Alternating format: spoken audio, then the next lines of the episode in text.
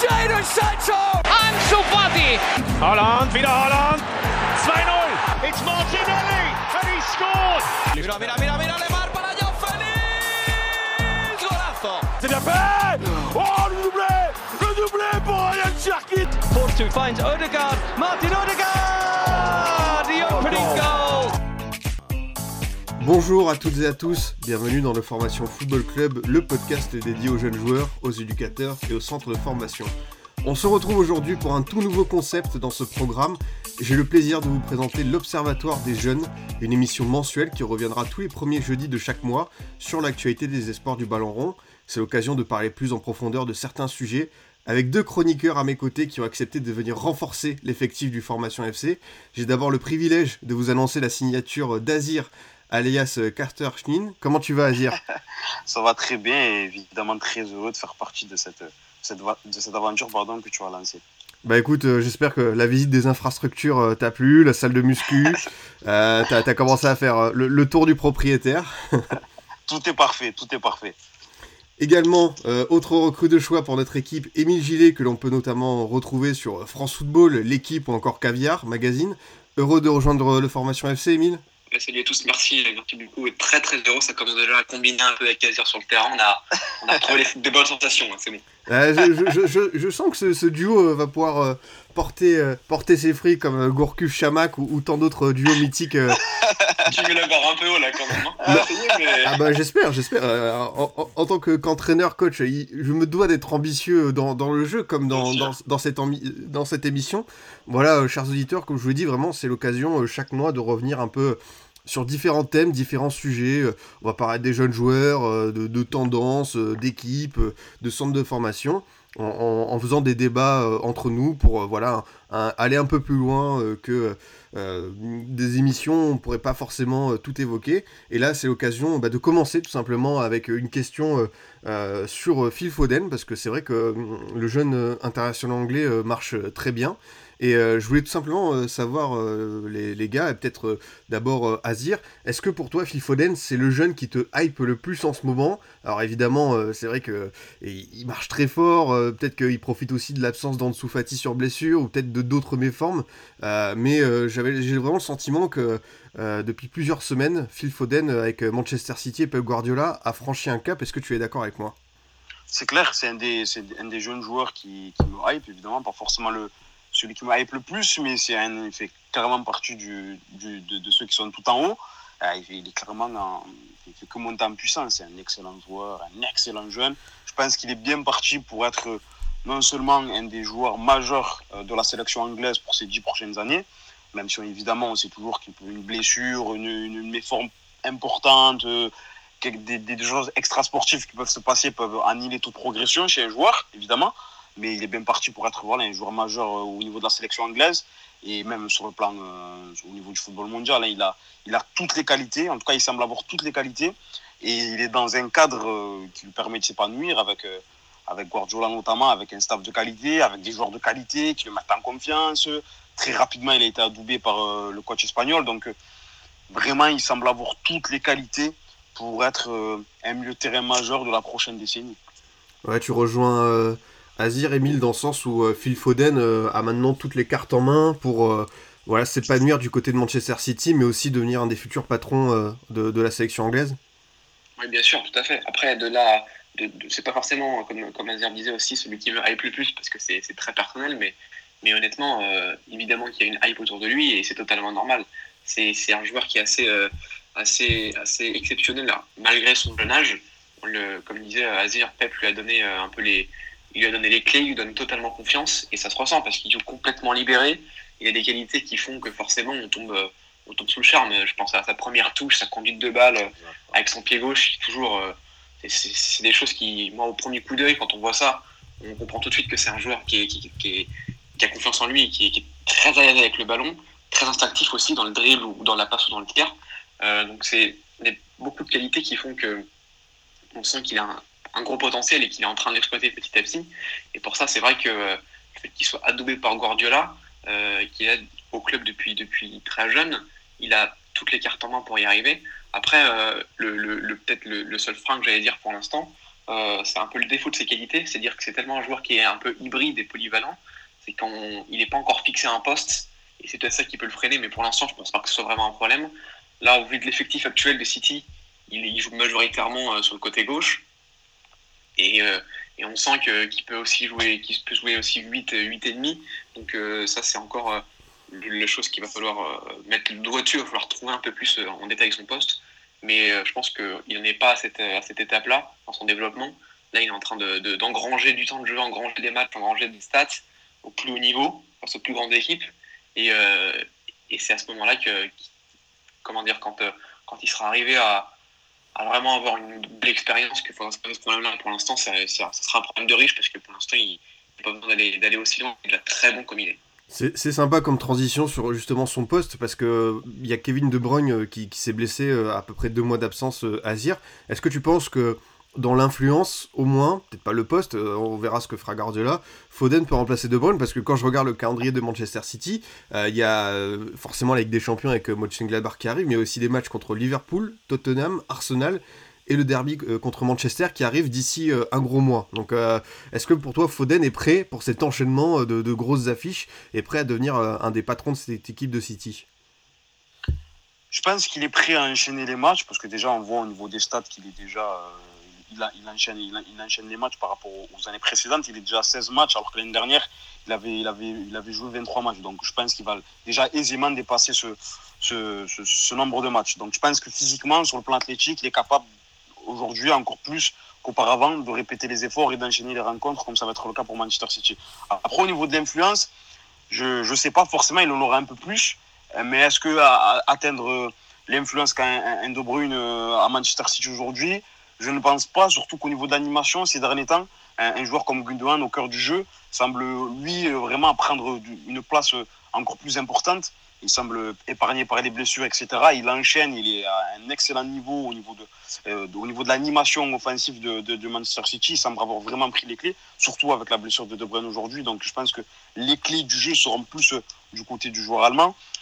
Mais évidemment que son influence, euh, si euh, Guardiola continue de le faire confiance et qu'il ne se baisse pas, sera, sera, sera, sera, déterminante, même s'il est un peu, un peu excentré. On parlait de son poste. Moi, je pense qu'à terme, petit à petit, il arrivera à à, venir dans le cœur du jeu, même si euh, par rapport à l'animation offensive de Manchester City, il est amené à se déplacer, à avoir des permutations incessantes, etc. Donc il n'est pas dans un poste figé.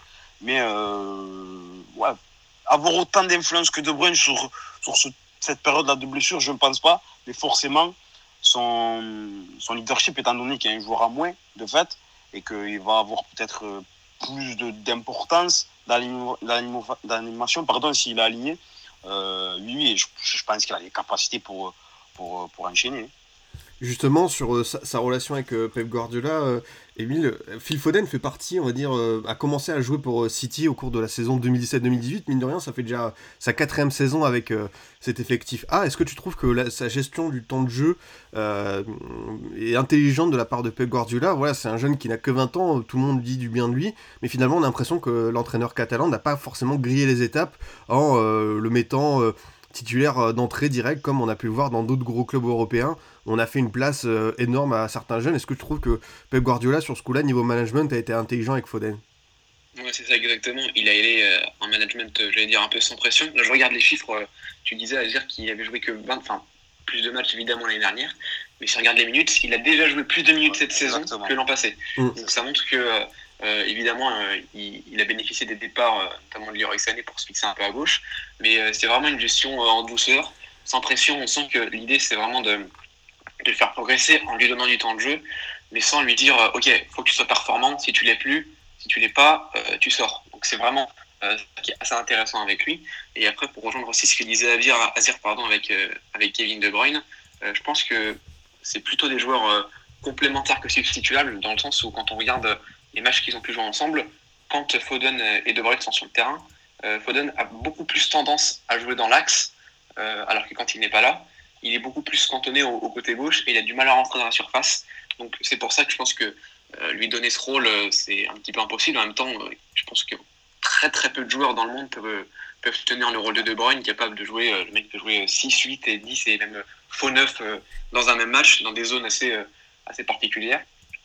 Donc, donc je pense pas que Guardiola va, vouloir le, le, faire remplacer KDB sur le terrain, mais en tout cas lui donner un peu plus de les clés du jeu dans une, dans une animation un peu différente, forcément, parce qu'il n'aura pas son meneur de jeu. Ça peut être quelque chose de totalement jouable. Et là encore, euh, Foden pourra totalement tirer son épingle du jeu.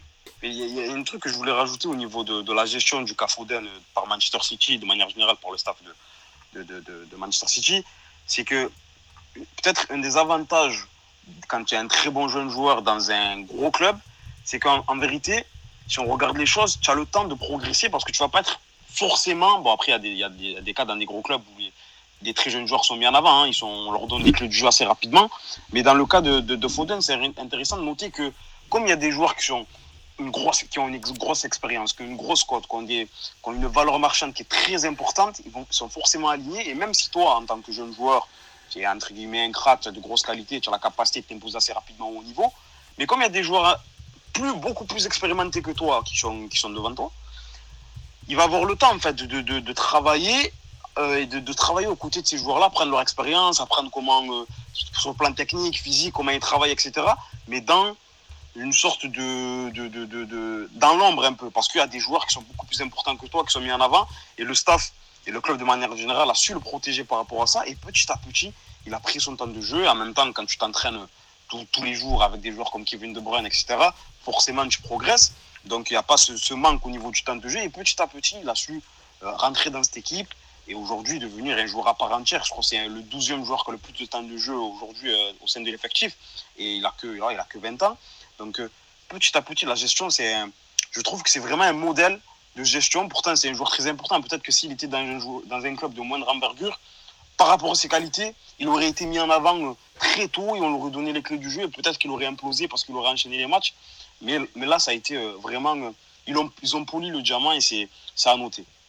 Ouais, c'est intéressant ce que tu dis. Et pour terminer cette page euh, Foden-Emile, peut-être un, un, petit mot sur ce qui s'était passé, tu sais, avec la sélection anglaise et cette bêtise d'adolescents, de jeunes adultes avec Greenwood quand il était notamment à l'isolement et qu'il avait fait venir des, jeunes femmes dans, dans sa chambre d'hôtel. on a le sentiment que Foden, pour lui, cet épisode il l'a bien digéré dans le sens où voilà il est passé vite à autre chose euh, alors que Greenwood on a l'impression qu'il a beaucoup de mal alors qu'on s'en souvient lors du restart il avait été excellent. Euh, est-ce que tu penses que Foden par rapport à peut-être d'autres talents anglais a une maturité d'avance? Oui bah, je pense qu'on en revient un peu à l'entourage et à l'encadrement euh, on parlait à Zir on a l'impression que tout est fait tout est mis en œuvre à, City pour que pour, pour, le mettre dans les meilleures conditions et pas seulement sur le terrain mais aussi en dehors pour qu'il ait un peu une tête une tête bien pleine euh, et, je pense qu'à ce niveau-là, on a bien dû lui faire comprendre que, que ce qu'il avait fait avec Greenwood, c'était pas du tout, euh, pas du tout intelligent et il fallait pas le refaire, évidemment.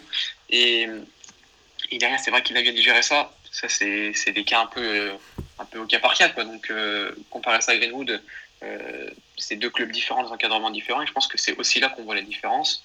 Guardiola, on l'a déjà vu par le passé, il sait totalement être pédagogue avec ses jeunes aussi sur le terrain qu'en dehors. ça doit encore une fois faire la différence à ce niveau-là. Ça c'est sûr. Bah écoutez, je pense qu'on a dit pas mal de, bonnes choses sur Phil Foden, sur sa très bonne saison euh, actuelle avec euh, les Citizens, et on va suivre évidemment cet enchaînement de gros matchs qui arrivent pour le jeune international anglais. Euh, justement, bah, on va rester sur l'Angleterre et cet événement qui s'est passé, bah, à moins que vous soyez dans une grotte le 1er janvier 2021, le Royaume-Uni a fait scission de l'Union Européenne et le, fameux Brexit.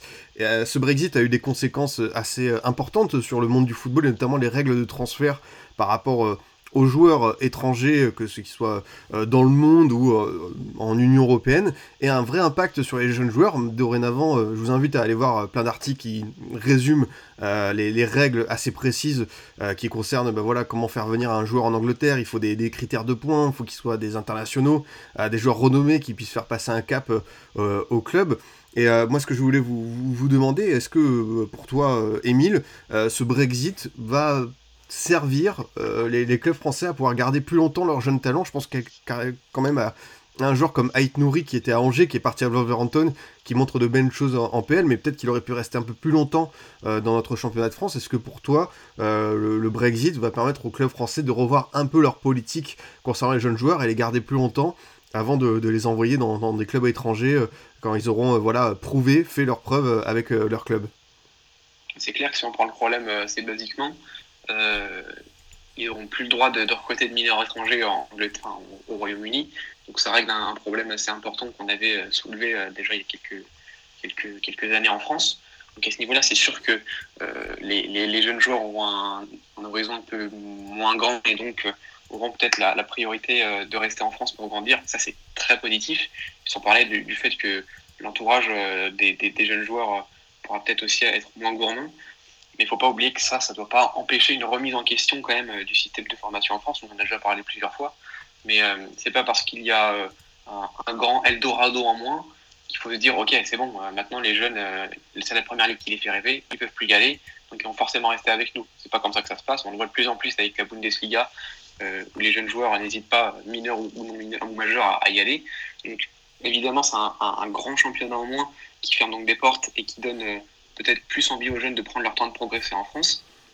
Mais pour autant, euh, il faut continuer à travailler, continuer à proposer quelque chose de, des projets de plus en plus professionnels à nos jeunes joueurs. On voit que c'est ça qui marche. On parle souvent d'argent, évidemment ça, ça, rentre en ligne de compte, mais c'est vraiment beaucoup les, projets, la place qu'on laisse aux jeunes, l'encadrement, le, temps de jeu, tout ce genre de choses qui comptent. Et, à ce jeu-là, la, France doit profiter entre guillemets de cet événement pour, euh, pour davantage s'impliquer là-dedans et proposer quelque chose de plus, plus intéressant aux jeunes pour ne pas qu'ils aillent, euh, par exemple, au Bundesliga qui est devenu un peu le nouvel Eldorado. Quoi. Bah, écoute, tu as tout dit sur justement la Bundesliga. J'imagine que pour toi aussi, Azir, euh, est-ce que le, championnat allemand, on sait qu'il est très friand de nos jeunes talents français, on peut le voir encore cette année avec euh, des joueurs comme Tanguy Koulibaly notamment qui, qui réalisent de très belles choses à Stuttgart. Est-ce que pour toi la Bundesliga est finalement pas le, grand vainqueur de, ce Brexit et va pouvoir peut-être pas piller, mais aller plus facilement prendre des jeunes joueurs français avec cette absence de concurrence euh, sur certains euh, cas de joueurs qui seront difficiles à attirer en Angleterre. Clairement, je pense que l'Allemagne est la grande gagnante de cette, de cette, de cette réforme parce que surtout comme il a dit Emile, si les clubs français ne se mettent toujours pas au diapason en termes de, projets professionnels proposés à ces jeunes-là ou meurent d'entre eux, donc forcément, enfin forcément, je sais pas, on verra dans le temps, mais pense qu'il y a quand même de grandes chances que les Allemands se régalent encore plus. C'est déjà le cas, c'est déjà le cas avec de nombreux jeunes joueurs français qui soient en post-formation ou à la fin de leur formation, euh, vont signer leur premier contrat professionnel dans des clubs allemands et pas forcément les, les plus gros. Euh, donc, euh, ils, vont continuer à venir se servir allègrement dans l'incroyable vivier que, que, le territoire français en matière de footballeurs de, de, de qualité. Donc, ça, je pense qu'ils ont dû, les dirigeants de, nombreux clubs allemands ont dû se réjouir en, en apprenant voilà, les, modalités aujourd'hui pour, pour signer en Angleterre qui sont quasiment, ils vont concerner une très très très faible élite.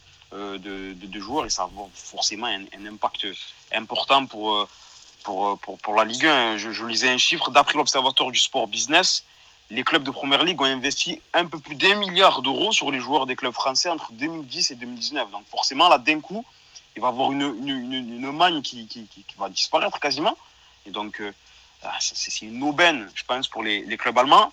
Ou, comme l'a dit Emile, et c'est important de, le rappeler, on l'a dit et on le redit, que le club français, peut-être que ça va, mettre à la puce à l'oreille à certains et qu'ils vont travailler encore mieux qu'au-delà de la formation qui est, qui certes de qualité, parce que si on arrive à sortir des joueurs importants comme ça, des, bons joueurs de manière assez régulière, c'est que la formation est de qualité, la détection aussi.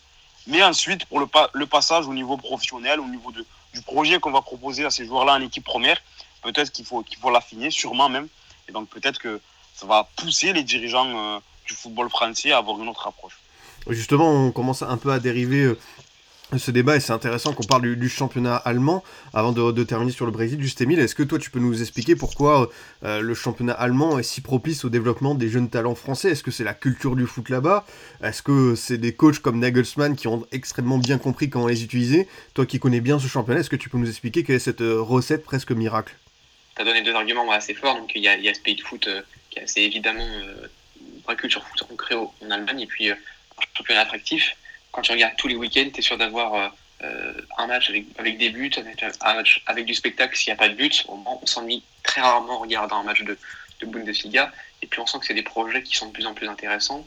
des petits clubs vont se baser sur des éléments comme la formation ou, ou ce qu'on disait, le, un petit peu ce sentiment d'appartenance. je pense par exemple à des clubs comme, comme, comme Fribourg, qui est un club qui n'est pas forcément connu en, pour les, spectateurs lambda en France, et pourtant en Allemagne, euh, il, attire.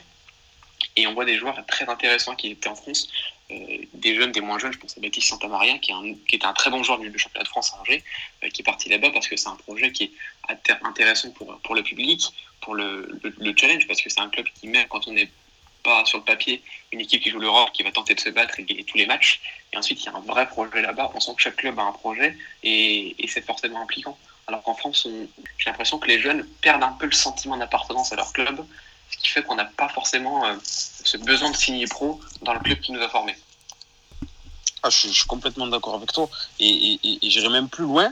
C'est que au-delà du fait que peut-être qu'une une partie des jeunes et il y a beaucoup de supporters qui le déplorent ou d'observateurs de manière générale n'ont pas forcément ce sentiment d'appartenance envers leur club euh, formateur. Là, on généralise un peu, évidemment, il y a des cas où c'est très fort, notamment l'Olympique de Marseille, pour parler du, club que je connais le mieux.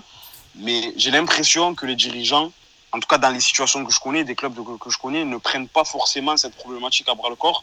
Et à, terme, quand certains vont, euh, pour X raisons, décider de signer leur premier contrat professionnel ailleurs que leur club euh, formateur, il va avoir un tollé qui va, euh, qui va, qui va être exposé. Ils vont, ils vont commencer à crier Ouais, mais on l'a formé, on a, on, a, on avait investi tant d'argent sur lui, tant de temps sur lui, tant d'infrastructures sur lui, pour qu'au final, il, nous trahisse, entre guillemets. Alors qu'en amont, les choses n'ont pas été forcément faites par le club pour justement créer ce sentiment d'appartenance qui est, qui est, à mon sens, primordial euh, notamment vis-à-vis des supporters, même vis-à-vis du, joueur pour son épanouissement. et même si Évidemment, l'idée n'est pas de mettre en cause euh, les clubs par rapport aux joueurs, etc. Il y a pas de, je ne suis pas dans, cette vision binaire, mais il y a des responsabilités à prendre. Euh, chacun a ses responsabilités. Et les dirigeants, évidemment, ont une part dans ce fait-là, dans ce phénomène qui est que voilà, parmi ces jeunes-là, certains n'ont pas forcément ce sentiment d'appartenance, qui est quand même un, des aspects importants du foot. Et, et malheureusement, chez certains qui sont formés dans ces clubs-là, il n'y est pas vraiment et, ça se voit à terme. Ouais, c'est intéressant que tu parles justement de ce sentiment d'appartenance. Et euh, pour terminer sur le débat du, Brexit, euh, Émile, euh, quand, je pense à deux cas significatifs, c'est par exemple ceux de Saliba et de Fofana à, Saint-Etienne il, y a quelques mois. Tout le monde pense qu'il est prêt à, franchir le cap. L'autre part lors des derniers jours du mercato à Leicester. Et par contre, pour le coup, beaucoup lui reprochent de partir maintenant.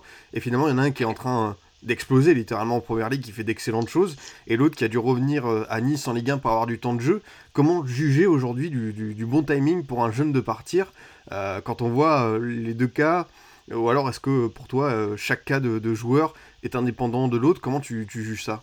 Du, côté de, Fofana, quand on lit ses interviews qu'il a données avant de partir, on sentait quand même qu'il était très lucide sur le sujet, qu'il avait la tête sur les épaules. il parlait évidemment de, s'occuper de sa famille, d'argent, de manière totalement sans tabou euh, naturel. Et en fait, on s'est rendu compte que ce qui pouvait paraître pour de l'arrogance, c'est juste quelqu'un qui, était, qui, avait, qui avait le sang-froid, qui comprend la situation, très mature. Et au final, euh, ça s'est ressenti sur le terrain, très confiance en lui. Après, le cas Saliba, euh, c'est peut-être un, manque de confiance du staff de, l'Angleterre qui, justement, lui a pas donné les moyens de s'exprimer. Donc, ça montre que, évidemment, tu as la maturité et l'entourage qui va jouer. Mais après, ce qui passe sur le terrain, évidemment, c'est du cas par cas. Et puis chaque joueur a sa sensibilité différente, chaque joueur a, envie de, percer par exemple dans son club de cœur, euh, comme disait Azir, ça existe évidemment à Marseille, c'est le cas à Lyon, puis c'est le cas dans notre club de France. Quand on regarde les dernières interviews d'Eduardo Camavinga, on lui parle d'une prolongation, lui il dit qu'il a évidemment envie de rester à Rennes, alors pourtant euh, tout le monde dit oui, euh, il faudrait qu'il parte au Real ou ce genre de choses. Donc chaque joueur a sa sensibilité, pardon. Et derrière sur le terrain, c'est une question de confiance et c'est une question de maturité aussi, je pense. Ça c'est sûr. Euh, bah, du coup, on va pouvoir faire une autre transition sur euh, bah, Wesley Fofana qui est né à Marseille et, on va pouvoir parler de, l'OM dans un débat euh, qui ne va pas évidemment parler des événements qu'on a pu voir samedi dernier à la commanderie, mais c'est plus sur forcément la, gestion des jeunes joueurs du côté de l'OM. Parce qu'il y a quelque chose qui, m'interpelle hors Pape Gay qui a l'air plutôt bien cette saison.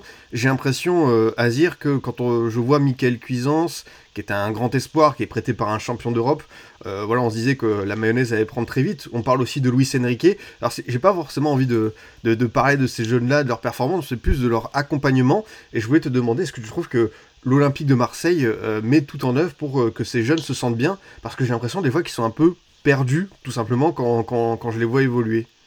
J'ai également la même impression. J'ai discuté avec un, un d'ailleurs qui est, qui est un, fidèle auditeur de, de Formation Football Club, Benedetto, sur son, son pseudonyme sur Twitter, et, et on, on échangeait là-dessus, sur, ce, sur l'accompagnement ou non, on se posait des questions là-dessus, sur l'accompagnement ou non qu'il y a à l'Olympique de Marseille par rapport à ces très jeunes joueurs, et notamment les joueurs, euh, joueurs étrangers. Quand on voit la, situation pardon, de Luis Enrique, c'est assez criant. Après, peut-être que des choses sont faites, mais en tout cas, de l'extérieur, il y a forcément des interrogations.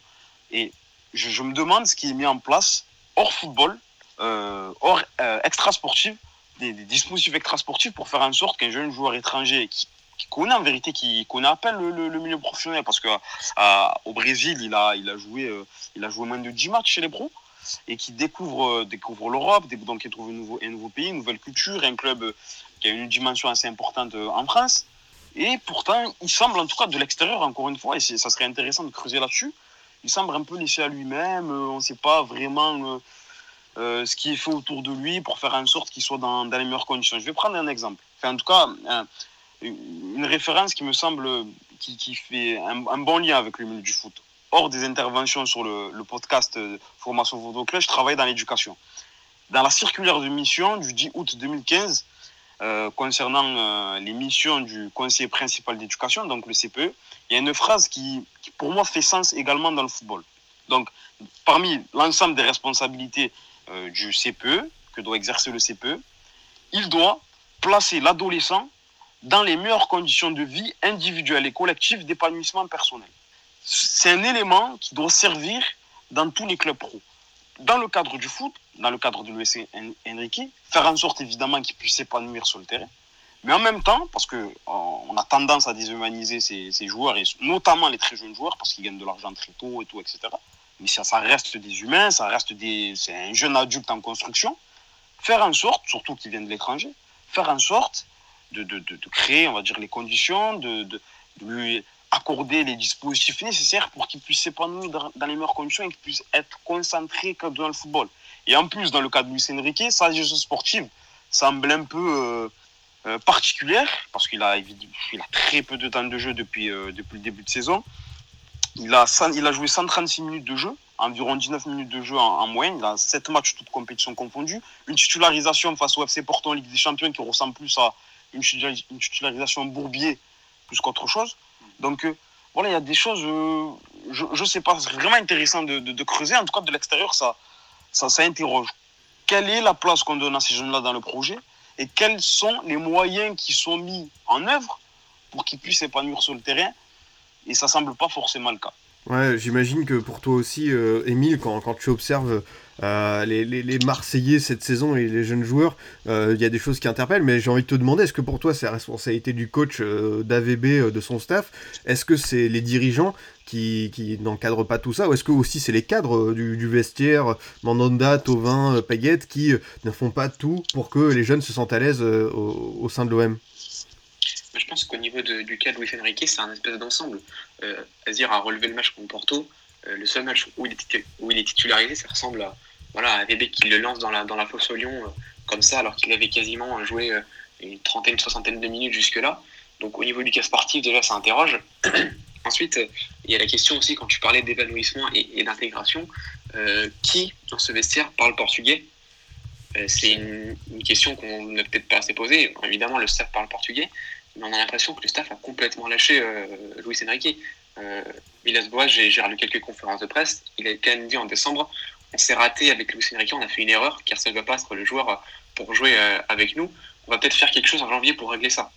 Euh, je veux dire, c'est quand même pas la meilleure des phrases à, entendre quand on a un jeune joueur qui fait ses premiers mois en Europe, qui connaît pas grand monde dans le vestiaire, qui a encore la barrière de la langue, qui a personne, je pense, trop à qui se confier. C'est un peu terrible. Et puis quand quand j'ai relu également la, présentation de Luis Enrique au début de son arrivée, Pablo Longoria, c'est lui qui le voulait évidemment, le directeur sportif. Euh, il avait dit Nous considérons qu'un transfert comme Luis donne de la valeur au club, c'est notre objectif.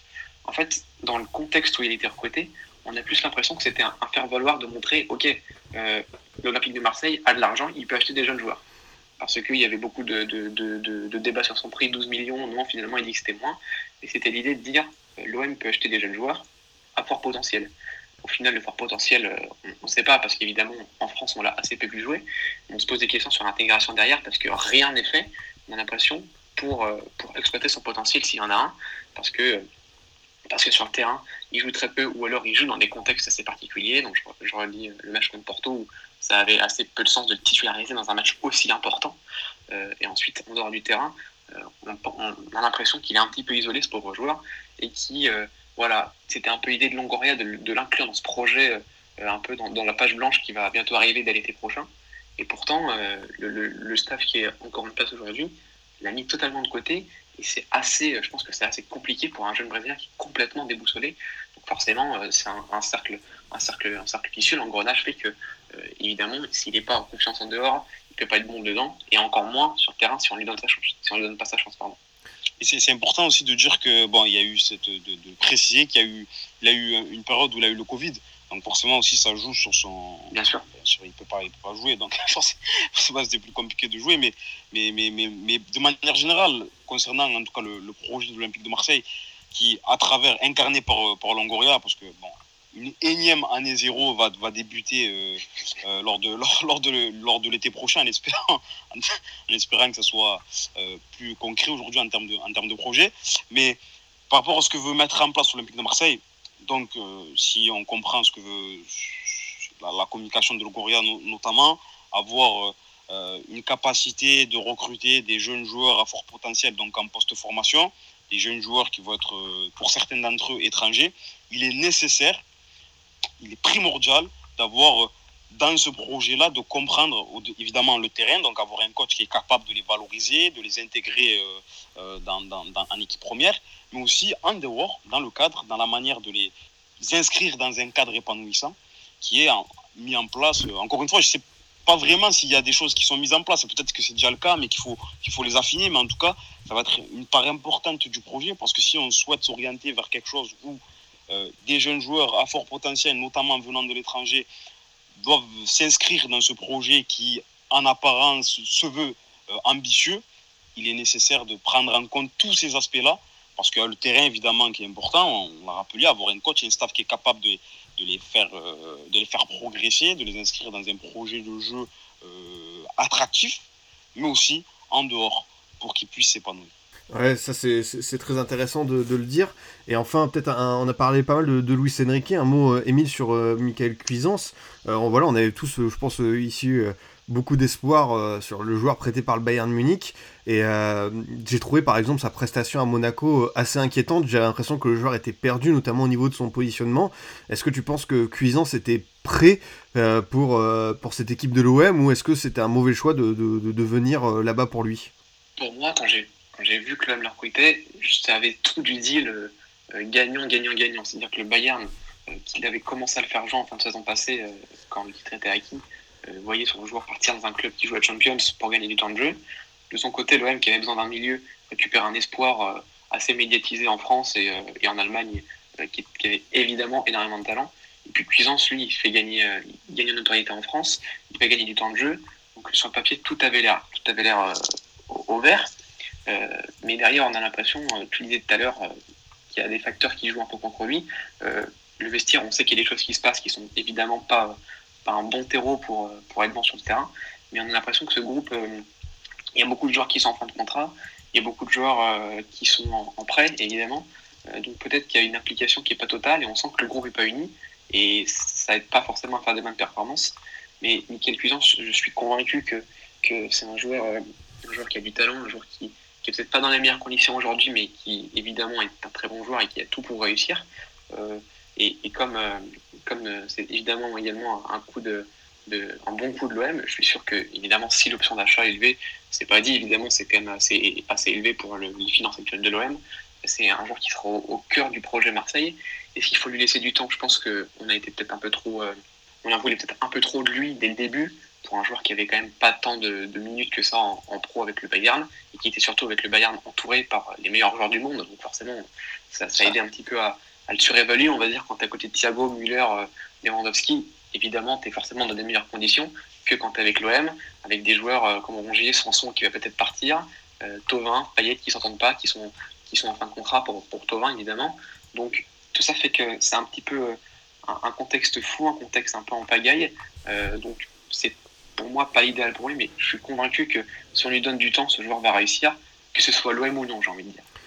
Justement, euh, Azir, ce contexte marseillais, est-ce que pour toi, euh, les jeunes euh, qui, qui, soient formés à l'OM, bah, on a pu le voir avec Boubacar Kamara notamment, ou qui viennent de l'extérieur, peuvent se développer dans, on va dire, un cadre normal Ou est-ce que le fait, comme on a pu le voir samedi dernier, des événements, ce genre de, de pression-là, ça peut ça peut impacter leur, leur, développement. Est-ce que toi, tu es convaincu qu'un jeune peut aujourd'hui se développer normalement à l'Olympique de Marseille? S'il y a un projet cohérent, un jeune peut se, développer à l'Olympique de Marseille. Je pense qu'il y a tous les ingrédients pour euh, faire en sorte qu'il y ait un projet cohérent qui puisse tirer tout le monde vers le haut, les jeunes, les moins jeunes. Mais évidemment, quand euh, le enfin, pas le contexte, le projet est bancal, pour parler correctement, forcément, on va dire le contexte devient encore plus pesant pour les, les, joueurs de l'Olympique de Marseille et notamment les jeunes joueurs. Forcément. Forcément, après, ils sont mis dans, les, dans, sont, sont, en difficulté, ils ne sont pas forcément dans un cadre idéal pour s'épanouir. Alors, on parle de, cas de, de, de, Cuisance qui a du temps de jeu pour le coup. Il a jamais la dernière fois qu'il a autant joué, c'était lors de sa première saison au Borussia. Euh, donc, il a du temps de jeu. Mais après, le contexte fait que, pas le contexte, en tout cas, les difficultés du projet font que euh, il n'est pas dans un, dans un cadre idéal pour s'épanouir parce que comme Émile, je persuadé que c'est un, un, bon joueur, qu'il a, c'est un, joueur qui jeune joueur qui a, du potentiel et qui peut faire quelque chose de très intéressant au niveau du football professionnel. Je faisais partie de ceux qui se réjouissaient de son arrivée euh, à l'OM et si un jour, enfin si un jour, si l'option d'achat est levée et qu'il y a un projet cohérent autour de lui, il pourra faire quelque chose d'intéressant, comme Lucien Riquet que je connais beaucoup moins, mais qui, euh, en en croire Longoria, a des qualités. Donc si euh, l'année prochaine les choses changent changent de manière positive, il pourra faire euh, quelque chose d'intéressant. Il faut pas avoir, on n'a pas de, on condamne pas les joueurs, mais évidemment que le contexte est pesant. Enfin, moi, je pense que le contexte est vraiment pesant quand le projet est bancal et que voilà, on ne sait pas vraiment où on va, il n'y a pas vraiment de leader, que ce soit dans le groupe ou de dirigeants qui ont la stature pour justement imposer certaines choses et tout, etc. Et là, là, évidemment que les jeunes joueurs sont broyés, mais de manière générale, je suis persuadé, peut-être que je dis ça en tant que Marseillais, hein, mais parce que souvent, je trouve qu'on sort trop facilement l'excuse du contexte, de la pression, de la pression évidemment. Dans tous les... À Lyon aussi, il y a de la pression. Bon, peut-être que moindre que, que, de Marseille. Mais cette pression, on va dire, euh, parce qu'il y a aussi des supporters euh, importants, des, supporters populaires euh, à, l'OL. Mais peut-être que cette pression, on va dire, elle est complémentaire à la, à la bonne gestion, en tout cas en termes de jeunes, de, la part, de la part du club, parce qu'il y a un projet, en tout cas, qui est plus cohérent que celui de l'Olympique de Marseille. À Marseille, vu qu'il n'y a pas forcément de projet cohérent, il n'y en a pas du tout. En tout cas, un semblant de projet. Forcément, là, les, jeunes joueurs les plus vulnérables, entre guillemets, peuvent être écrasés par cette pression et c'est plus compliqué de s'épanouir sur un terrain. Mais si, on va répéter la même chose, si à partir de l'année zéro, cette fameuse année zéro, il y a quelque chose de cohérent qui s'installe, je pense que Cuisance ou Luis Enrique ou d'autres, des joueurs formés, formés au club, certains d'entre eux ou d'autres joueurs euh, à fort potentiel euh, qui viennent d'ailleurs pourront s'épanouir. Très bien, très bien. Euh, merci Azir de nous parler de, ce fameux contexte euh, marseillais. Pour, pour terminer euh, voilà, cette, cette revue de presse de, de, sujets, je voulais dire un mot sur euh, la, Coupe Gambardella avec vous, euh, messieurs. Alors, euh, ça fait plus d'un mois qu'on sait que la Coupe Gambardella a été annulée, mais j'ai l'impression qu'on n'a pas trop parlé. Et je trouvais que c'est intéressant de revenir avec vous dessus, parce que on a pu voir que la FFF a tout fait pour que la Coupe de France se dispute, avec notamment une voie réservée aux clubs professionnels, une voie réservée aux clubs amateurs. Et moi, je voulais savoir si, pour vous, pour toi, Émile, par exemple, est-ce que on n'aurait pas pu adapter ce système-là euh, à la Coupe Cambardella, à savoir que les centres de formation des clubs professionnels jouent de leur côté, les clubs amateurs euh, bah, comme euh, Herbel, comme le FC Lyon, euh, comme Montrouge, tous ces clubs amateurs qui font de très bonnes choses chez les jeunes, euh, se disputent les matchs entre eux avant de se retrouver, pourquoi pas, en 16e de finale? Évidemment, c'est regrettable déjà de voir que cette compétition a été euh, annulée, mais j'ai envie de dire que peut-être une pas si mauvaise décision, dans le sens où quand on parle des clubs amateurs, rien que à la Coupe de France, tu parlais de ce système un petit peu euh, arrangé pour pouvoir, euh, jouer les matchs. Euh, on n'a plus tellement l'impression sur la Coupe de France, du fait que les clubs professionnels s'affrontent d'un côté et les amateurs de l'autre. Ensuite, dans quelles conditions s'entraînent les clubs amateurs? Rien que pour les, les, dire les seniors, c'est des conditions assez ridicules. Alors pour les jeunes, je ne sais même pas à quoi ça ressemblerait et je me dis que ça pourrait être totalement contre-productif. Euh, on voit des clubs qui s'entraînent à, à, 6h30 pour pouvoir jouer un match le week-end, ils sont même pas sûrs de pouvoir jouer parce qu'il faut des tests euh, la veille et le jour même. Voilà, si au final il y a un cas contact, quelque chose comme ça, tout, ça, tout s'arrête d'un coup. Donc je pense que c'est même si c'est dur à dire pour les jeunes qui, qui évidemment aiment cette compétition, même si j'allais dire qu'elle a un petit peu peut-être perdu en prestige au niveau national, c'est toujours intéressant pour les jeunes de se faire remarquer.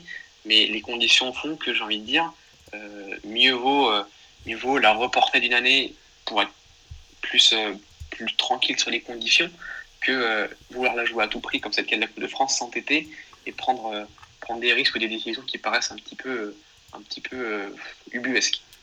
Azir, tu rejoins Emile dans le sens où c'est quand même difficile de faire jouer des équipes amateurs avec peu d'entraînement, où tu as des fois une séance collective sans contact par semaine, face à des centres de formation professionnels, certes qui ne jouent plus depuis deux mois, mais qui continuent d'avoir des séances à peu près normal euh, en, vase clos entre eux. Et c'est vrai que, bah, encore plus dans cette catégorie d'âge-là, la différence physique euh, peut se faire sentir.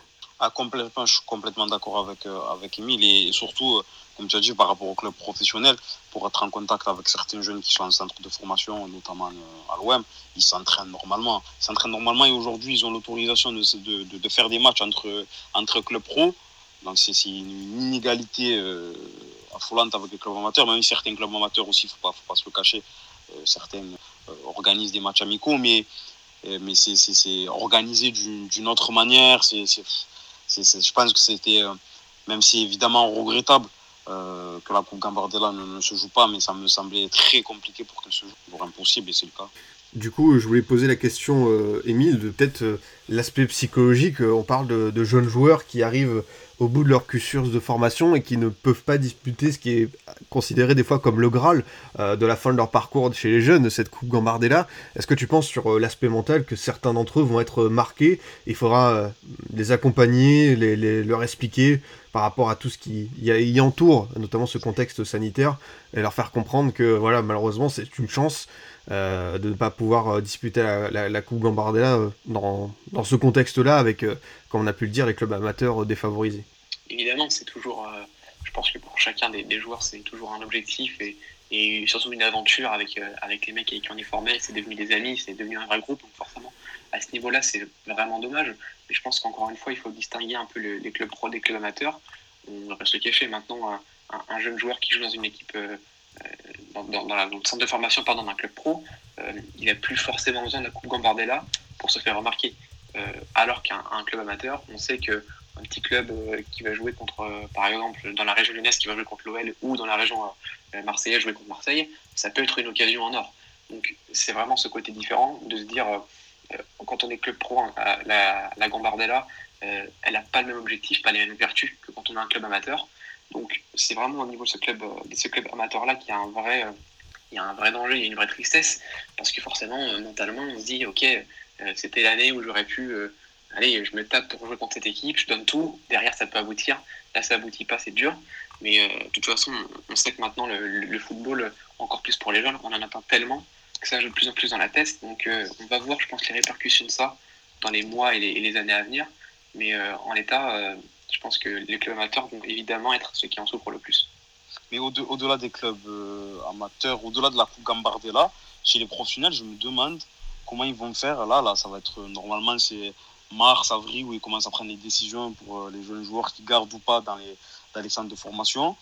C'est une période importante. Là, ils ont, ils ont arrêté depuis, depuis, depuis de longs mois et ça, ça me semble peu probable que ça reprenne. Je me demande comment ils vont faire pour les contrats à la fin, comment ils vont les garder. Ils vont les garder sur quoi Leur attitude dans les chambres?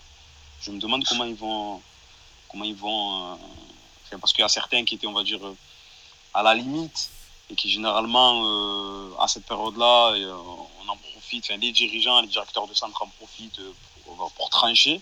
Là, il n'y aura rien. Quoi. Ils ont joué, je pense, moins de 10 matchs pour, pour la plupart, enfin pour tous. C'est ça à peu près. Je, me demande comment ils vont faire.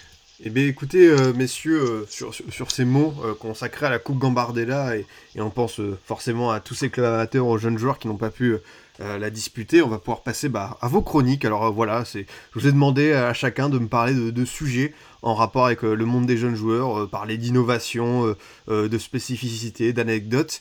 Et pour commencer, Azir, je crois que tu veux nous parler de Julien Rodriguez, l'ancien joueur de Monaco et Marseille, c'est bien ça? Exactement, donc pour cette première, on va évoquer la, reconversion de Julien Rodriguez, un joueur qui culmine près de, de 3 chamats chez les professionnels. Formé au FC Istres, passé par l'AS Monaco, les Glasgow Rangers et l'Olympique de Marseille, Julien Rodriguez est désormais éducateur dans un tout petit club de la cité phocéenne. On peut me rétorquer qu'il n'y a rien d'exceptionnel hein, pour, pour un ex-professionnel de devenir coach après, après sa carrière. C'est vrai, mais l'aventure de Julien Rodriguez est un peu particulière. À la base, il n'a jamais pensé à devenir entraîneur. Un jour, il va observer son fils de 5 ans à l'entraînement, comme n'importe quel papa, donc le fils est en U6. Et là, c'est le déclic, la révélation. Il veut l'accompagner dans sa progression et avec deux autres compères, passés par le centre de formation de l'OM notamment, il reprend l'équipe. Donc depuis 2014, il officie dans cette toute petite structure. Il faut savoir qu'à Marseille, le club des Camouins, donc situé dans le quartier de la Treille, un quartier plutôt cossu dans le 11e arrondissement de, de la ville, n'est pas un gros, entre guillemets. Bien au contraire, la qualité du vivier à disposition est beaucoup moins importante que dans d'autres clubs du territoire. Ce n'est pas Herbel ou encore le Burel pour prendre des exemples marseillais. Pourtant, le natif de Béziers préfère y rester pour développer sa philosophie chatoyante. Joueur, il était avant tout rugueux. Aujourd'hui, il propose un football soyeux. Sortie de balle à base de passe courte, mouvement incessant, jeu combiné pour sortir de la densité, verticalité outrance, bloc haut, pressing, contre-pressing constant et un maître mot, intensité.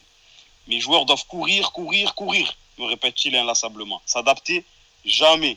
Je ne dis pas que j'ai raison, mais je n'arrive pas à avoir une autre solution. Pour moi, le foot, c'est ça. Le foot, c'est comme ça, appuie l'ancien Monégas. On a trouvé plus extrémiste que Marcelo Belsa. L'Argentin, d'ailleurs, l'une de ses références, comme Claude Puel, qu'il a lancé au niveau, ou Didier Deschamps, qui l'a mené jusqu'en finale de Ligue des Champions. Des ambitions, une poursuite dans un club pro, l'OM, Monaco, peu importe l'endroit, il veut instaurer sa vision. Mais dans ces clubs, ce n'est pas toujours possible, regrette-t-il. Pour l'instant, il est avec ses U12 à la treille et il se régale, Julien Rodriguez, homme de conviction. Bah écoute, on était pendu euh, à, tes mots sur euh, euh, ce parcours-là. Franchement, je m'y croyais. C'est bien de voir. Bah, à Marseille aussi. Ouais, c'est ça. c'est bien de voir des anciens joueurs pro autant investis dans la formation et les, jeunes joueurs. Et toi, tu, tu, tu, vois en Julien Rodriguez un, bel avenir en tant qu'éducateur, du coup, sur ce que tu as ah, ressenti ah, J'espère vraiment, comme, comme je vous le dis, comme je lui ai dit à lui, j'espère vraiment qu'il qu'il aura voilà, une, une, certaine carrière, que ce soit dans le milieu amateur ou même, enfin, surtout chez les jeunes, que ce soit chez les jeunes ou chez les seniors, parce qu'il a une vision du foot, en tout cas, qui embrasse totalement ma sensibilité, je dois le dire. Même sur quelques points, je le trouve vraiment, pour le coup, c'est pour ça que j'ai vraiment utilisé le mot extrémiste. Et quand je lui ai posé la question, vous êtes un peu extrémiste là, quand je lui ai posé la question sur les, les sorties de balles notamment, où il interdit clairement à ses joueurs de, d'allonger. De, de, de, vous êtes un peu extrémiste là-dessus. Il me dit oui, oui, il assume, il complètement. il me dit oui, oui, il assume complètement. Donc, euh, mais par rapport à, sa vision qu'il a euh, de la formation, sa, sa, sensibilité footballistique, ses principes, euh, j'espère qu'il aura qu'il fera quelque chose au niveau des jeunes et, voire au niveau des seniors. Et c'est important, je l'ai dit dans la chronique, mais vraiment d'insister là-dessus. Il a vraiment, il est dans des plus petits clubs que la Treille, c'est impossible, ou quasiment pas. Euh, pour vraiment mettre les gens dans le contexte, il n'est pas dans un club important de la ville. Il est pas, il aurait pu être dans un club professionnel euh, largement rentré euh, en tant qu'éducateur à l'OM parce qu'il a terminé sa carrière là, là-bas ou à Monaco où il a joué plus de 100 matchs là-bas comme d'autres éducateurs. Et pourtant, il est parti dans le petit club qui a deux minutes de chez lui. Il entraîne dans un, dans premier temps son fils. Aujourd'hui, il est parti dans une aventure où il a gardé la même génération et il a imposé sa patte. C'est vraiment, il faut le entre guillemets le voir pour le croire. C'est pas le Barça, on va pas aller jusque là, mais par rapport aux, moyens dont il dispose en termes de joueurs et en termes de matériel, de stade, etc. Et ce qu'il arrive à produire, c'est vraiment incroyable. Lors d'un tournoi il y a trois ans, parce que ça fait trois ans que je suis un peu son, son parcours, il y a trois ans, c'était à la Kipsta Cup à Istres, il affronte Nice. À l'époque, ils étaient en U10. Euh, en demi-finale du tournoi, là, il y avait un beau plateau. Et pour l'anecdote, l'entraîneur, c'était Johan Odel, l'ancien joueur de Ligue 1, là, qui, passait par Valenciennes du FC Nantes notamment il a donné une leçon de foot. Son équipe a donné une leçon de foot à, à l'OGC Nice et à ce moment-là, je me suis dit, il faut que je le suis. Et on en est là aujourd'hui et, on, va, on va continuer à suivre, à, suivre son parcours. C'est marrant, euh, Émile, de voir ces, anciens joueurs pros qui ont presque tout connu durant leur carrière, presque retrouver la flamme euh, dès qu'ils passent de l'autre côté sur les bancs, et notamment bah, à, entraîner des jeunes joueurs comme ça. C'est assez saisissant euh, l'exemple de, Julien Rodriguez que vient de nous donner Azir. Ouais, moi j'ai un profond respect pour le genre de, personnes qui, profite pas de sa notoriété pour, euh, pour entamer une reconversion, euh, pas forcément facile, parce que c'est pas le mot non plus, mais direct au haut niveau. Euh, il, prend du plaisir là où il y en a, il, recommence en bas, il recommence à zéro finalement, il fait les choses dans l'ordre et, et, avec passion et vraiment et, ambition en plus. Donc pour moi, c'est vraiment un parcours qu'il va falloir suivre et, gros grand respect pour ce genre d'attitude. Émile, tu as, tu as la parole, tu vas pouvoir la conserver avec euh, ta chronique. Merci beaucoup, Azir, nous avoir parlé de, l'exemple de Gérard Rodriguez. Vraiment, c'était intéressant euh, d'entendre euh, ce que devient l'ancien monégasque et, marseillais. Émile, toi, tu as choisi aujourd'hui de nous parler de, la réalité virtuelle qui prend de plus en plus de place au Paris FC. bah, on a tout simplement envie de savoir comment, parce que voilà, on va mêler technologie et football, et forcément, c'est très intéressant. C'est ça. Alors, à la base, euh, dans cette chronique, donc, je vais parler de réalité virtuelle, mais aussi d'un poste qu'on évoque finalement euh, assez peu en formation, c'est celui du gardien. Euh, il a tendance à être mis un peu de côté. Pourtant, on se rend compte que, sous l'impulsion, par exemple, de, Pep Guardiola ou de Neuer, il commence à avoir un vrai rôle tactique dans, le football actuel et moderne. et ça, le Paris FC l'a bien compris, parce que c'est un des rares clubs professionnels qui utilise un programme, qui utilise la réalité virtuelle pour avoir un programme assez profond et novateur au niveau de ses gardiens. Alors à la base, l'idée, euh, elle commence à germer en 2013 dans la tête de Michael Bouli, entraîneur des gardiens de l'Algérie à cette époque-là, de la sélection nationale. Il rencontre un, militaire de l'armée de l'air et part plusieurs fois en immersion avec des pilotes pour en savoir plus sur leur méthode d'entraînement. Il repart avec plusieurs axes à analyser, comme le stress, la sueur qui peut considérablement gêner la vision, et donc l'outil, euh, la réalité virtuelle. Cinq ans après, Michael Bouli revient au PFC, où il avait déjà entraîné les gardiens en 2012, pendant un an. Mais là, il y a une nouveauté, un complexe d'entraînement flambant neuf construit à Orly qui rassemble pro, féminine et surtout les jeunes. Là, il a tout le, plaisir d'innover, tout le loisir d'innover, en commençant par les pros pour mettre euh, évidemment au point sa méthode. Euh, la méthode, elle ressemble à ça. Après un échauffement classique, on se dirige vers une salle entièrement dédiée à l'entraînement vidéo. Au sol, euh, une bande de pelouse synthétique et sur le mur, un écran géant. Alors sur cet écran, ça peut paraître un peu, un peu bizarre, un peu dingue, on lance FIFA, le jeu vidéo. Et euh, l'idée, c'est que le gardien incarne son propre poste avec la même interactivité qu'en vrai, c'est-à-dire euh, en, jouant son placement, en donnant des indications à ses défenseurs, et même en plongeant sur la, sur la pelouse, sans ballon forcément. Et pour aller encore plus loin dans l'exercice, euh, les situations de jeu de l'adversaire du prochain match ont été ajoutées à la base de données, comme par exemple les circuits préférentiels ou la manière dont ils construisent leurs actions. Mais aussi, il n'y a pas que ça, il y a aussi les stades, les photographies des stades, les bruits de supporters, j'avoue pas très utile en ce moment dans les conditions actuelles, et un jeu de lumière adapté au contexte. Parce que forcément, ça peut aussi jouer sur la visibilité d'un gardien. L'objectif, c'est mettre en alerte tous les sens du gardien pour être prêt le jour J. Tout ça, ça permet au gardien de voir le jeu, euh, comme dit Michael Bouli, avec son cerveau plutôt qu'avec ses yeux, et de mieux appréhender des paramètres comme le pied d'appui, la jambe de frappe, l'alignement des hanches, le mouvement des bras ou celui des yeux. Autant d'éléments qu'on appelle la perception avancée. Et pour Michael Bouli, ça, la perception avancée, ça ne s'acquiert que grâce à des heures de pratique délibérée, un peu comme le vélo finalement, sauf que là, les roulettes sont remplacées par un casque de réalité virtuelle. Slate, qui a fait un super article sur le sujet, rapporte qu'au niveau du cerveau, ces exercices permettent d'améliorer la prise de décision et donc de mieux gérer les situations de match. Les gardiens qui ont pu tester ce système au PFC sont plutôt unanimes sur le sujet. Vincent de Marconnet, alors lui, c'est pas un jeune, c'est un gardien titulaire, il a 37 ans.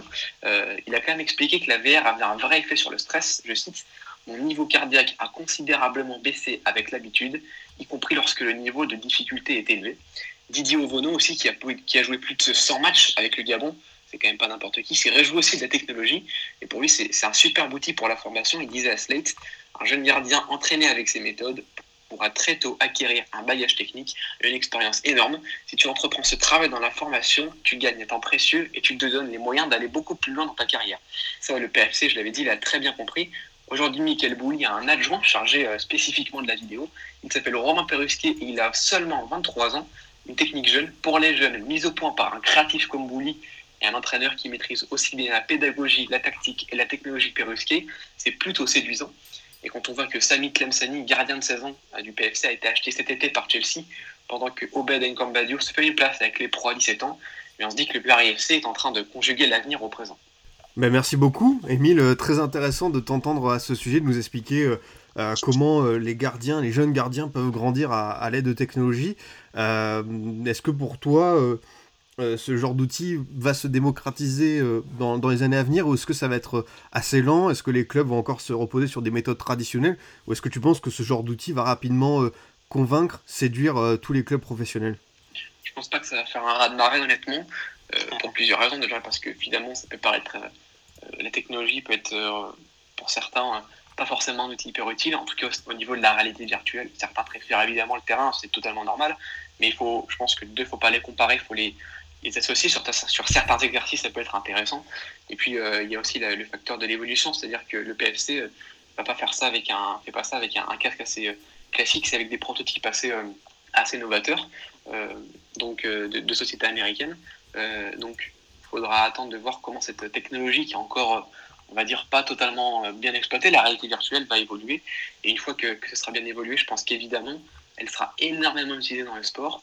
Et, euh, et je vois pas pourquoi le football n'en profitera pas. Il y a des bénéfices à toutes les technologies, évidemment.